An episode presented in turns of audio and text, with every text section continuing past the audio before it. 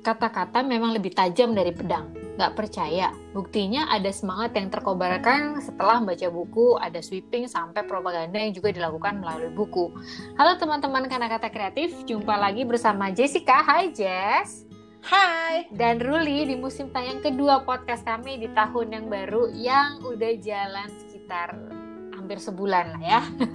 nah, kalau kita bisa survive di tahun 2020 yang absurd berat, mudah-mudahan kita juga bisa ya survive di tahun ini ya. Yuk ya yuk. Nah, anyway anyway karena uh, cukup panjang baru ketemu lagi di podcast yang uh, kita di episode yang ini. Uh, gue sama Jesse jadi punya kesempatan sebenarnya buat banyak baca buku koleksi uh, yang baru dan juga yang lama. Nah, di episode 8 musim tayang pertama kami tuh udah pernah bahas juga tentang siapa yang masih baca buku. And surprisingly ternyata banyak kok teman-teman kata-kata kreatif yang masih menjadikan kegiatan membaca bukan hanya untuk mengisi waktu senggang tetapi juga udah jadi kebutuhan untuk menginternalisasikan pikiran atau sebagai bagian dari proses kreatif. Ih, bahasa gue kece banget sih. uh. uh, karena membaca buku tentu saja ya. Jadi kosakatanya nambah deh. Iya ya, kalau nggak ketemu sebulan langsung naik ya level kepintarannya ya kak ya. nah, kak di episode kali ini karena kata kreatif ingin membahas uh, lagi-lagi soal buku nih. Hmm. Kenapa buku kenapa buku itu penting dan hmm. di satu sisi buku tuh juga bahkan dianggap bahaya gitu yeah. atau ada yang bilang juga eh buku itu adalah senjata propaganda. Hmm. Kenapa gitu? Iya iya eh, iya. tapi sebenarnya ya jawabannya hmm. sih sesimpel ini ya. Maksudnya kayak maaf aku pakai bahasa ibuku ya. Bukan tante lagi ya. aku pakai bahasa uh, mother tongue aku ya. Iya oke. Okay. Katanya gini, a book doesn't force you to do anything. However, some people would say a book is dangerous because it makes us think and questions our life and society. Yes. Gitu. Aku terjemahin ke bahasa ibumu ya. Iya, iya, Jadi Kayak nggak bahasa Jawa dong. Waduh, waduh. Gimana, gimana? Belum lulus, Belum masih lulus. beginner satu. ya, jadi katanya buku itu nggak memaksa lu untuk melakukan uh, apa aja gitu. Mm -hmm. Tapi buku itu bahaya karena buku itu membuat lo satu berpikir, yeah. dan kedua jadi mempertanyakan hidup lo juga uh, lingkungan sekitar lo. Iya ya kan? Padahal nah, berpikir hmm? itu harusnya tidak berbahaya ya, tapi kemudian itu menjadi berbahaya juga kalau misalnya kita emang nggak siap kali ya berpikiran. Ya benar-benar. Ya. Hmm, nah soalnya secara historis ya, hmm. orang-orang yang menganggap buku bahaya itu adalah orang yang ingin membatasi uh, keragaman gitu, hmm. baik atau apa ideologi, yeah. pokoknya segala hal yang beragam gitu, uh, yang atau beda, ya. informasi, ya. uh, atau ingin membatasi informasi. Dan hmm. ini udah berlangsung sebenarnya dari zaman sebelum masehi. Hmm ya kan? Mm-hmm. Nih, jadi kalau gue lihat-lihat nih oh. dari dari bacaan gue, jadi sejarah tuh mencatat mm-hmm. Kaisar Cina Si Huangti, mm-hmm. maaf ya kalau baca susah, tuh dikatakan dia tuh mengubur hidup-hidup 460 sarjana uh, konvin, uh, konfinisme. Wow. Untuk mengontrol penulisan sejarah pada masanya. Ah, iya iya iya iya. Dan pada dan pada 212 sebelum Masehi hmm. dia membakar Wow, dia membakar bukan bakar ayam, bukan bakar sate, namun dia membakar semua buku di kerajaannya. Oh. Jadi dia cuma oh. nyimpen satu salinan uh, apa untuk masing-masing perpustakaan keraja mm -hmm. uh, kerajaan gitu dan semuanya tuh dihancurkan sebelum kematiannya mm. gitu dan uh, apa namanya? Dia mikirnya apa dia, sih? Kepengen bakar tuh buku bang. Karena saya adalah sejarah. Oh dia mulai... bener bo. Jadi dia berpikir iya oh, oke okay, kita hapus yang udah lalu. Uh -uh. sejarah start from me. Oh, gitu. Powerful ya. Hmm. atau ini yang yang agak ini deh yang agak baruan. Agak Enggak juga sih. Juga. atau di tahun 35 ya Bo. Tahun 35 tuh kakak umur berapa tahun 35 Kaisar Romawi Caligula uh-huh. dia tuh menentang pembacaan The Odyssey uh, karya Homer hmm. yang udah ditulis sebenarnya 300 tahun sebelum uh, sebelumnya dia. gitu. Uh, uh, uh, uh. Dia pikir nih karya epic ini berbahaya uh. karena uh, karya ini mengekspresikan ide-ide kebebasan Yunani. Aduh, gak gaul si Kaisar nih ya. Ada lagi nih, wah panjang juga ya. Tapi yeah. dari, dari segi historisnya, yeah, jadi yeah, yeah. tahun 1788 mm -hmm. uh, karyanya Shakespeare yang berjudul uh, King Lear mm. itu dilarang pementasannya di panggung-panggung pentas gitu, Bo. Hmm. Sampai tahun uh, 1820. Hmm. Kenapa? Ya karena untuk menghormati raja yang waktu itu berkuasa yaitu Raja George uh, tiga gitu. Dia tuh nggak suka nih. Lu nyepet-nyepet gue ya, gue nggak suka gitu, Bo tapi emangnya sih kalau di Indonesia sendiri ya uh, razia buku hmm. tuh uh, sebenarnya kan tidak diperbolehkan lagi sejak keluarnya putusan Mahkamah Konstitusi uh, hmm. tahun 2010 yang, menjab, yang mencabut Undang-Undang Nomor 4 garis miring PNPS garis miring 1963 tentang pengamanan terhadap barang-barang cetakan yang isinya dapat mengganggu ketertiban umum teorinya begitu ya tapi prakteknya mm. sih belum tentu belum cincu belum tentu ya benar soalnya masih ingat kan jadi pertengahan 2019 lalu tuh di Makassar sempat terjadi sweeping buku-buku karya Profesor Pakri Suseno tentang pemikiran Karl Marx sementara mm. untuk kita yang sempat belajar ya elah bo gitu kan ya. kemudian padahal dia ini ya nggak sepakat ya dengan uh, Marx iya, betul gitu. harusnya kan baca dulu aja baru lo kemudian boleh berkomentar gitu atau ber bertindak sesuatu gitu nah di tahun yang sama juga di Padang sempat terjadi ada sweeping buku yang diduga menyebarkan, dia diduga tanda kutip menyebarkan ajar komunis sekarang memuat soal tahun 65. Nah, mm, mundur lagi ke belakang tahun 2012, uh, Gramedia Pusaka Utama, penerbit dan pengalih buku bahasa lima kota paling berpengaruh di dunia karya Douglas Wilson telah menyampaikan permintaan maaf dan menarik buku tersebut dari peredaran karena dianggap telah menghina Nabi. Gak sampai di situ, ratusan buku itu, itu juga dibakar sendiri nih oleh penerbitnya. Aduh, benar-benar Jadi benar-benar untuk kayak memproteksi. Iya deh, jangan marah, jangan marah, gue bakar deh gitu ya. Hmm, nggak boleh begitu sebenarnya. Iya. Aku inget Romo Romo Magnis tuh bilang begini. Hmm. sebagai Romo murid bilang, sebagai murid Romo Magnis, Romo Magnis bilang begini. Pemikiran harus dilawan dengan pemikiran, bukan dengan gada atau dengan api. Nah, aku setuju sih. Ayo adu gitu. argumen aja, kada boleh dong. Lo punya pikiran apa? apa mm -hmm. Ayo beradu gitu. Hmm, hmm, lagi udah ke preman deh orang ini buku dimarahin, buku dimarahin. eh, tapi ya sebenarnya pelarangan buku itu nggak cuma uh, sebatas buku-buku uh, apa namanya yang dianggap kiri aja, Bo. Oh. Tadi kan kita kan ngebahas soal uh, apa komunisme oh, gitu kan ya, oh, tentang pemikiran Marx iya, gitu kan, iya, iya, iya. Lenin gitu-gitu. Oh, oh. Nah, kalau di luar negeri, Bo, buku fiksi juga bisa kena pelarangan juga gitu. Hmm, hmm, hmm, hmm Nih menarik nih, gue yeah, gue iya. baca ya di literasinusantara.com uh -uh. itu beberapa buku yang sempat dilarang nih, uh -uh. di antaranya which is nih gue pernah punya. Tapi ke mana tuh buku ya? Gue belum sempat baca.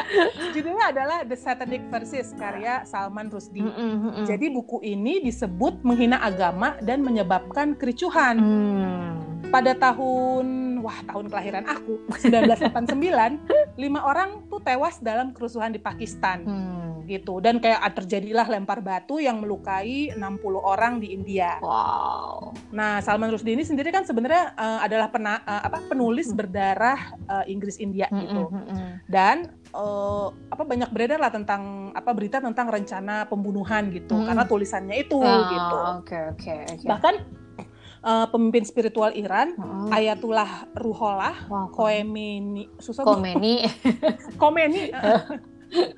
dia tuh secara terbuka tuh mengutuk uh, Rusdi hmm. dan akan mengganjar siapa pun yang bisa membunuh dia hmm. dengan imbalan satu juta dolar. Nah, parah. sementara uh, di sisi dunia lain ya, hmm. pejabat Venezuela juga mengecam siapa pun yang membaca buku tersebut oh. dan dia akan uh, dia ngancem nih, pokoknya yang, yang baca, baca buku pun itu kena ya. Uh, akan dipenjara 15 bulan. Oh gitu. Wah, 15 bulan setahun lewat ya. Iya, iya, nah, iya. Di Jepang nih, wah nyampe juga nih ke Asia. Iya. Di Jepang ada seorang penerjemah yang ditikam mati hmm. karena keterlibatannya dengan buku itu. Waduh, gitu. Bahkan nih uh, penjual apa namanya toko buku ya, uh -huh. kayak Gramet sini kali ya, yeah, yeah. di Amerika Walden Books dan uh, Barnes and Noble, -huh. itu akhirnya terpaksa men apa mengeluarkan buku itu dari rak mereka gitu. oh, gitu karena mereka okay. berkali-kali mendapat ancaman gitu ancaman pembunuhan oh, gitu okay. jadi disimpan hmm. akhirnya buku itu nggak dikeluarin di rak-rak penjualan ya tapi ya udah diambil hmm. aja gitu ya Hmm, iya mereka nggak tahu ya sekarang udah bisa pesan online. Zaman itu ya mungkin tahun 1999 belum terlalu populer ya. Iya iya. Eh tapi sebenarnya buku itu ada kok. Gue maksudnya gue beli buku itu tuh di Kino like beberapa tahun lalu gitu. Oh, okay. Maksudnya mungkin udah nggak apa-apa ya mungkin ya tapi atau di sini nggak ngerti. belum sampai isunya sampai nih terus ada juga nih buku berbahaya dan terlarang di dunia lainnya mm -hmm. gitu ini ini mah banyak banget ya beredar mm. ini udah diterjemahin malah mm. ke bahasa Indonesia okay. ini adalah karya George Orwell yang berjudul Animal Farm mm. nah buku ini uh, terkenal karena dia tuh tokohnya tuh hewan boh mm gitu. Jadi fabel gitu. Yeah. Ya. Nah, fabel ini menyindir cita-cita sosialis uh, Uni Soviet gitu. ah. gitu.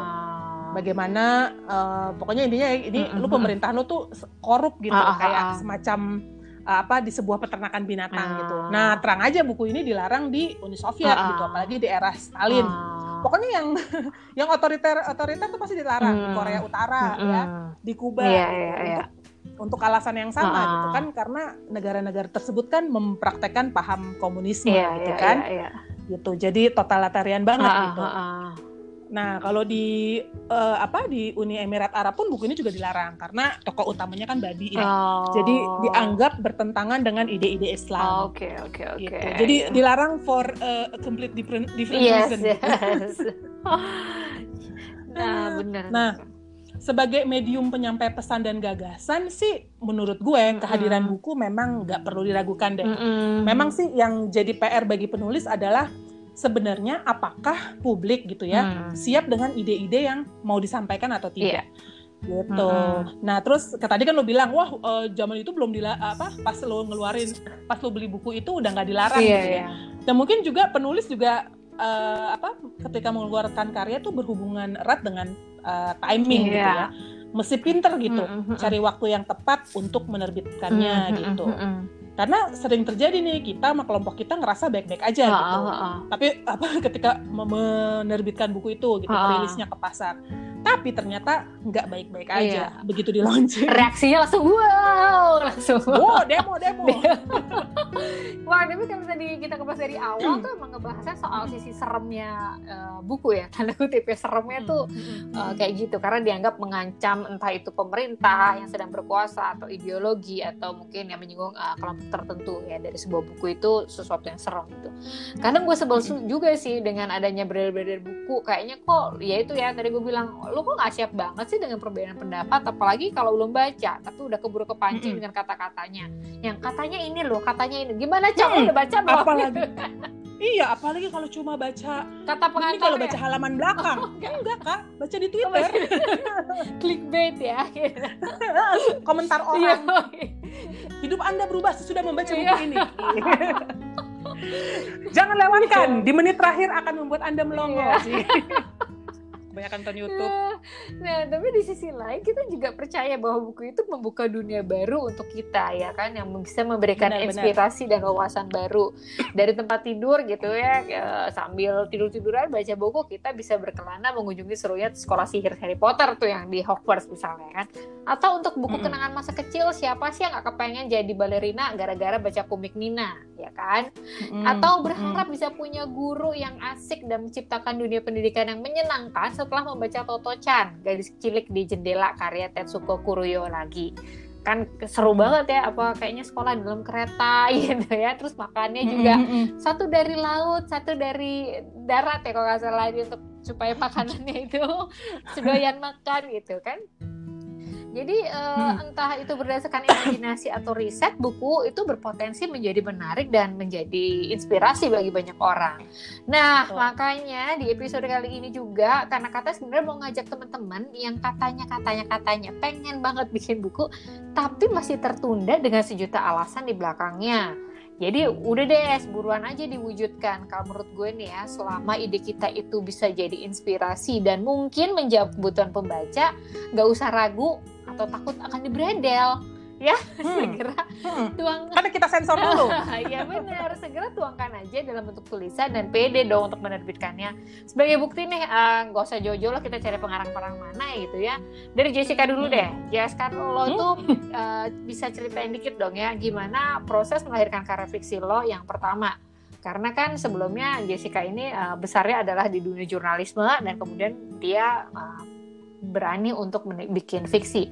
Apa sih yang bisa sempat jadi tantangan dan gimana cara mengatasinya sampai akhirnya percaya nih untuk dibawa uh, karya ini ke penerbit atau malah mungkin udah ada editor yang ngelirik duluan karya lo sehingga lo masih banget menerbitkan buku ini Jess gitu. Wah kita bicara uh, soal 14 tahun iya, lalu ya. apa-apa Jadi buku itu sebenarnya itu udah cikal bakal ketika gue masih bekerja di grup Femina gitu. Gue udah nulis. Kalau dibilang tantangannya sih nggak ada ya, karena buku itu kan gue menulis buku sesuai ini uh, apa namanya sesuai dengan uh, zaman gue waktu itu gitu kan hmm. untuk perempuan berusia 20 something hmm. gitu kan hmm. hmm. early 20s hmm. gitu.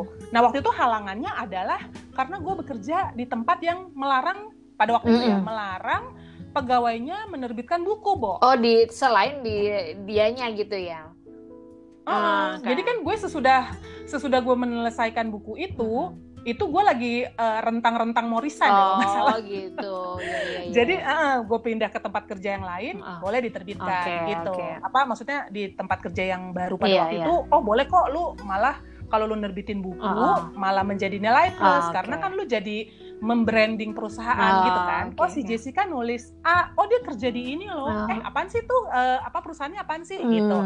Itu hmm. sisi positif dari uh, apa namanya tempat kerja gue pada waktu itu yeah, gitu. Yeah, yeah, yeah, Tapi kalau sebagai penulis baru sih ya gue paham banget sih oh, loh. Maksudnya hal halangannya tuh pasti kayak nggak pede yeah, yeah. kan. Ini sebenarnya karya gue udah layak terbit belum mm, sih mm, gitu. Mm, mm. Dan gue kan percaya ya kalau kita menulis itu kan sesuatu yang intim ya. hmm. apa pikiran lo kan uh, secara uh, intimate terus lo tuangkan hmm. gitu ke hmm. dalam tulisan hmm, hmm. dan lo kadang-kadang sesuatu yang intim itu kan membuat lo kadang-kadang merasa malu gitu uh. merasa kayak orang bisa nerima nggak ya? Iya, gitu. iya, iya. Dan juga ini jangan-jangan orang menghubungkan dengan kepribadianku dan kehidupanku gitu ya. Oh, gitu. oh, oh. Dapat ketahuan kan walaupun ternyata waktu pernah naksir siapa ya gitu kehidupan lu ternyata Walaupun tokohnya iya benar, walaupun tokohnya sukses, cantik, langsing ya pada era itu ya. Siapa yang tahu lah ya penulisnya gajinya waktu itu di bawah UMR ya, Bu. Gak apa-apa deh ya, kantornya udah gak ada ini. Yeah. eh, tapi jangan gue aja, Bo. Uh. Maksudnya, ini kan kita lagi bicara tentang apa namanya salah satu servis kita nih di Kanakata.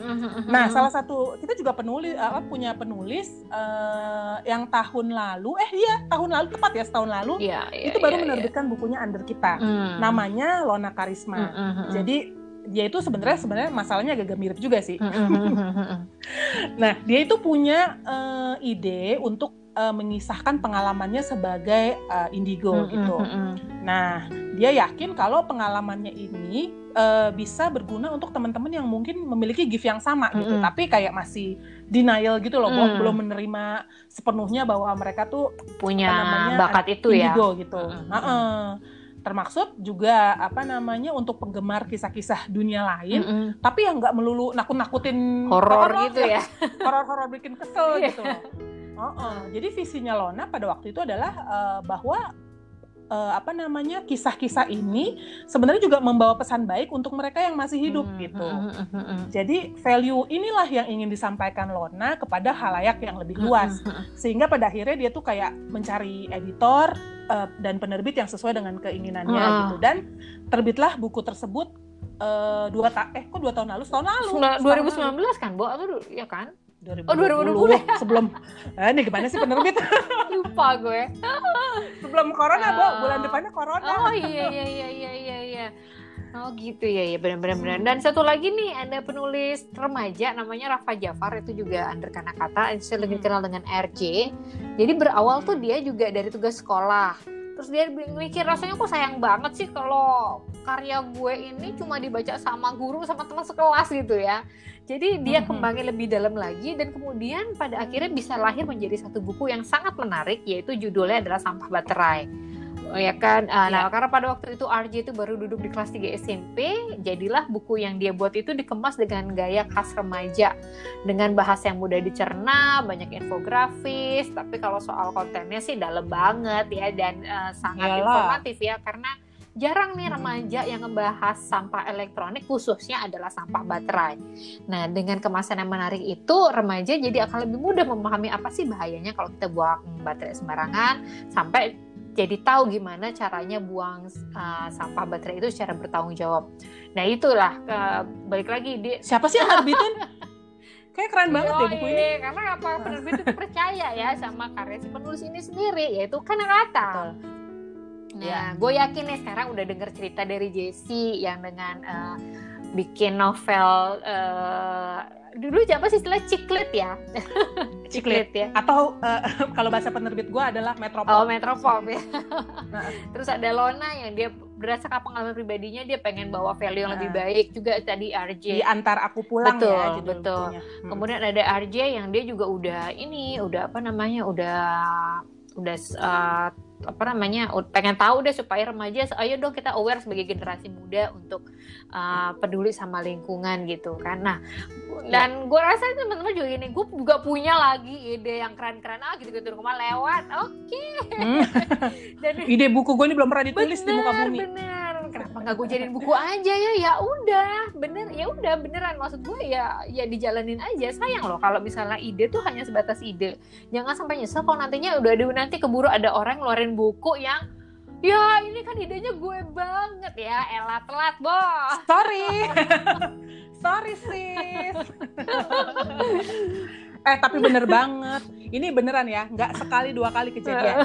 Ya ide gue keduluan deh gitu kan makanya nih kalau lo nggak mau keduluan uh, atau kalau teman-teman pendengar di luar sana tidak mau keduluan ya emang mesti ada follow up-nya Iya. gitu jadi jangan cuma ih gue penulis ini kayaknya keren banget ah ini buku belum pernah diterbitin ya buku ini belum ada di Indonesia gitu ya boleh Uh-uh. gitu tapi pemikiran kan tinggal pemikiran ya Yoi. bahwa hayalan tinggal hayalan karena yang penting tuh yang what you do Iya. gitu yang matters tuh yang lo lakukan Uh-uh. gitu bukan apa yang lo pikirkan atau lo ucapkan atau yang pingin lo lakukan gitu. ya kan? Iya. gue eh gue jadi inget ya kata-kata. Gue ini sensitif loh ini lagi musim ini lagi musim sensitif loh karena gue empat bulan lagi harus kelar. Ah ya ampun bagus dong. Gue jadi inget kata-kata sakti. Eh kata-kata sakti dosen gue. Yaitu Romo Thomas. Sebaik-baiknya tesis adalah tesis yang Eh, selesai jadi nggak berandai-andai ya. Oh, kalau tesis gue keluar, keluar Oh, gitu. oh, oh, oh. Wah, aku akan menjadi lulusan terbaik. Enggak, nggak, nggak usah ngandai-ngandai lo, cepetan lo selesaiin tuh. Jangan berandai-andai akan selesai. Iya. Atau ya kan, ide gue keren banget gitu. Ka- Kalau nggak lo wujudin, ya udah lah ya, nggak ada yang akan tahu gitu. Terus nggak usah juga, menurut gue sih, lu nggak usah takut atau ngerasa ide lo tuh, ya kayak gue tadi ya, gue ngerasa ini apa gue kurang keren ya, atau kayaknya ini masih kasar banget gitu. Nah pada waktu itu gue nggak punya apa yang karena kata berikan hari ini yaitu eh, apa namanya eh, apa penerbit seperti karena kata yang hadir untuk mempertajam eh, ide gue gitu untuk membantu proses kreatif ah, ah. gitu. Ide banyak tapi ngaku nggak bisa nulis. Ah, ah. Padahal sayang banget kan kalau misalnya lu cuma ya itu Ah, tadi ah. cuma terpendam di pikiran sendiri kan Mm-mm. cuma sekalimat sekalimat gitu. Nah kalau buat teman-teman yang punya problem kayak tadi sebenarnya masih bisa nulis juga, Bo. Hmm. sebenarnya. Karena kan karena kata salah satu servisnya adalah kita bisa menjadi eh, apa ghostwriter Hmm, gitu hmm, ya. Yang penting Penulis senyap, iya, penulis hantu. betul. Yang penting idenya tuh nyampe ya, gitu kan. Iya, apa yang mau disampaikan kan kadang-kadang gini loh, ada orang yang mikirnya keren, cuma ketika dia harus me- memindahkan itu ke dalam bentuk tulisan, aduh gue nggak bisa ngetik, Mm-mm. gue cuma bisa ngetik eh, judul gitu misalnya, tiba-tiba tangannya kaku Iya, gitu. iya, iya. Ada juga nggak apa namanya itu yang mikir, ada juga yang orang yang, oh kita lihat di panggung ya, ketika dia ngasih motivasi, ketika dia berbagi ilmu eh, secara teknis, Uh-uh. ih gila nih orang pinter banget, pinter ngomong gitu. Dia kepingin apa namanya punya audiens yang lebih luas Hmm. karena kan nggak semua orang bisa hadir di apa namanya di acaranya dia atau di webinarnya dia. Tapi dia nggak bisa nulis ya nggak apa-apa gitu. Makanya kami hadir untuk membantu Mm-mm, gitu. mm-mm. Atau misalnya ah gua mah udah jago nulis, nggak usah deh lo apa Kasih kasih jasa Membantu. gue. uh-uh, dengan Ghostwriting. ghostwriting, dengan apa namanya eh, apa editan, nggak penting. Aku cuma butuh desain. Hmm. gue cuma butuh nih eh, apa buku gue tuh di layout yang baik kemudian Mm. punya cover yang catchy gitu Ah. ya sesuai dengan audiens pembaca gue Uh-uh. jangan salah karena kata juga bisa membantu eh, dalam hal itu gitu Mm. jadi A la apa pun ya, ya. keinginan ala carte mau satu paket atau mau a- apa Menu- tadi menu sendiri gitu ya Uh-uh, tapi lebih mahal ya Ya. kayak di restoran paketnya nggak bundling apa pun keinginan eh, apa namanya keinginan anda ya Ah. terutama soal ide dan bagaimana mewujudkannya sampai ke pembaca karena kata bisa banget untuk bantu Iya, dan bentuk buku juga sekarang juga ada macam-macam ya Jess ya, mau print atau Hmm, e-book hmm. ya bisa. Bisa. Nah, itulah kata-kata juga kemudian menyesuaikan dengan tren yang terjadi gitu. Atau Hmm. gini deh, eh, aku nggak suka tulisannya banyak bikin sakit mata gitu. Maunya banyak infografis Hmm. karena mengejar target audiens yang eh, lebih lebih Lebih lebih muda. mudah, eh, lebih senang Mm-mm. dengan uh, gambar-gambar gitu ya bisa juga atau kombinasi keduanya karena uh, mungkin anda udah punya teman ilustrator yang uh, kayaknya asik nih kalau di kita kolaborasi dengan tulisan jadi menghasilkan novel Hmm. atau buku bergambar nah sangat bentuk tadi ya soal bentuk tuh sangat bisa menyesuaikan jadi uh, jangan sampai itu jadi membatasi dulu uh, pengen bikin Mm-mm. buku um, gua ah kayak Mikirin produksinya Ah, ah, mumet. ah, kayaknya harus kayak gini harus gini enggak enggak yang penting idenya dulu aja dari idenya itu kemudian diwujudkan Um, dan juga nih gak usah takut deh dengan anggapan emang hari gini siapa baca buku hih lu deh masa sih gak baca buku heran Menurut Anda? Ya. Menurut gue sih selama masih ada yang punya selama masih ada yang punya ide selama yang masih ada yang haus akan wawasan baru atau ingin bermain-main lagi dengan imajinasi masih mencari inspirasi pembaca itu selalu ada kok. Tinggal kita aja nih sebagai pemilik ide tahu bahwa ide kita tersebut bisa sampai ke orang-orang yang emang satu frekuensi sama kita Betul betul. Gue inget ya temen gue bilang begini. Nih temen gue waktu gue mau menerbitkan si novel pertama gue itu, gue Mm-mm. pikiran gue gini, Bo, Bo, kira-kira ini bakal ada yang baca nggak sih? Terus temen gue Hmm. tuh ngucapin satu kalimat yang eh, membuat gue teringat sampai sekarang. Dia bilang gini, heh, lo novel ya, maksudnya eh, audiensnya tuh luas. Bo, buku buku cuci keris aja laku, Bo, gitu. Terus gue langsung, heh, bener juga nih. itu bener-bener mengangkat rasa percaya diri gue 2000 persen. intinya ada ada audiens masing-masing ya sebenarnya Iya bener, kan? bener. Dari lo cuci, ah makanya dia bilang gitu, ya lu nggak usah khawatir lah yang cuci keris berapa sih orang yang punya keris kan Hmm. di Indonesia gitu, Iya, iya. dan yang mandiin keris Iya, gitu, iya, kok iya. ada yang beli. Iya, gitu. iya, iya, iya. Eh, tapi kalau kita ngomongin soal buku, Mm-mm. eh, apa namanya, ini nggak nggak melulu soal buku personal kita Hmm. gitu, atau soal ide atau eh, value pribadi kita Mm, gitu. mm, mm. Misalnya nih, untuk teman-teman yang bekerja sebagai humas atau markom di perusahaan misalnya, Mm, mm, ya kan? Apalagi nih eh, perusahaan-perusahaan yang udah eh, lumayan tua gitu ya, Mm. misalnya umurnya udah eh, seperempat abad atau setengah abad Wow. gitu. Tapi masih harus eh, terus berkompetisi nih dengan perusahaan yang lebih muda usianya Hmm. gitu. Ya kan? Eh, itu sebenarnya prestasi kok. Iya, benar, benar. Lestari berarti kan? iya.